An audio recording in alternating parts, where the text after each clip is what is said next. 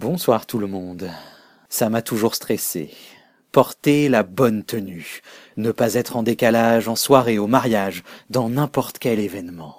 Pourtant, j'ai jamais été dans le cas où je pouvais pas entrer quelque part à cause de mes vêtements. C'est même plutôt l'inverse en général. J'ai la chance de pouvoir rentrer même si je respecte pas le dress code. Mais ça me travaille. Beaucoup.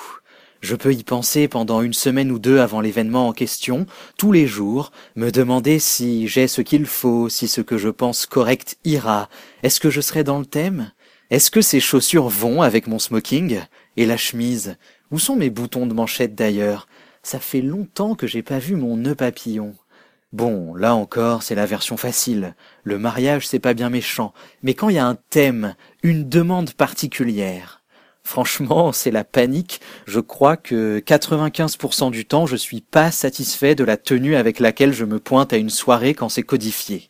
Il y a toujours au moins un détail, parfois minime, que je désapprouve dans ma tenue. Et évidemment, personne ne le remarque en réalité, heureusement. C'est peut-être à cause de ça que j'ai aussi développé la capacité d'accepter que ma tenue ne va pas et que c'est pas si grave. Qu'au fond, tout le monde s'en fout. L'important, c'est d'être présent. De bien s'amuser le cas échéant, d'être là.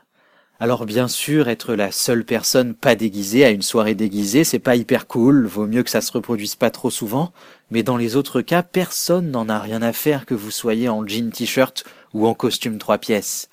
L'important, c'est d'être bien dedans, de vivre bien dedans.